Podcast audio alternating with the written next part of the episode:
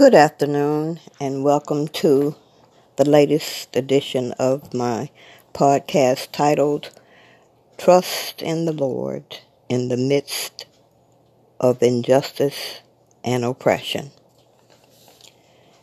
How do we respond to all the injustice in the world? We should trust that ultimately God will put things right. You got the whole world in your hands. Some of us probably remember singing that song. It's truly a blessing to have under a good system of justices.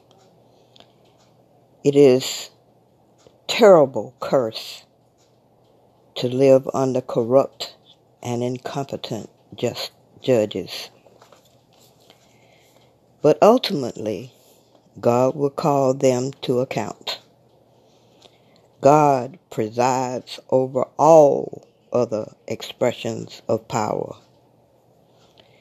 Trust that God is the president and he is in ultimate control. God puts all judges in the dock and says, enough. You have corrupted justice long enough. But faith in God's presidency should never lead us to complacency or passivity. We should be passionate to see the world changed. We are not only to trust God, but also we have a duty to do everything in our power to see that justice is done. We must act on behalf of the poor, defend the cause of the weak and fatherless, maintain the right of the poor and oppressed, Rescue the weak and the needy. Deliver them from the hand of the wicked. The time will come when everything will be put right.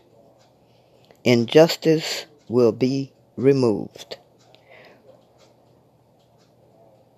And there will be deliverance from corrupt governments. While we too hope in God's final judgment, we anticipate that justice by action, acting now on behalf of the poor and oppressed, we should all raise the same challenge to those in power. How long will you defend the cause of the unjust? When things go wrong in your life, are you sometimes tempted to panic? I know I am. If everything is going well in our lives, it is relatively easy to trust in the Lord.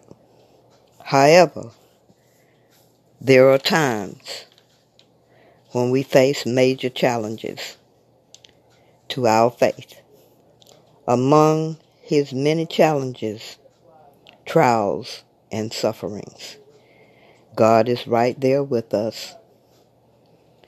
Keep the faith that God is always in control and always right there with us. May God add a blessing to my podcast and all of his faithful children. Until the next podcast, be well and wear your mask show you care about your family and others. God bless and keep you safe from harm. Until.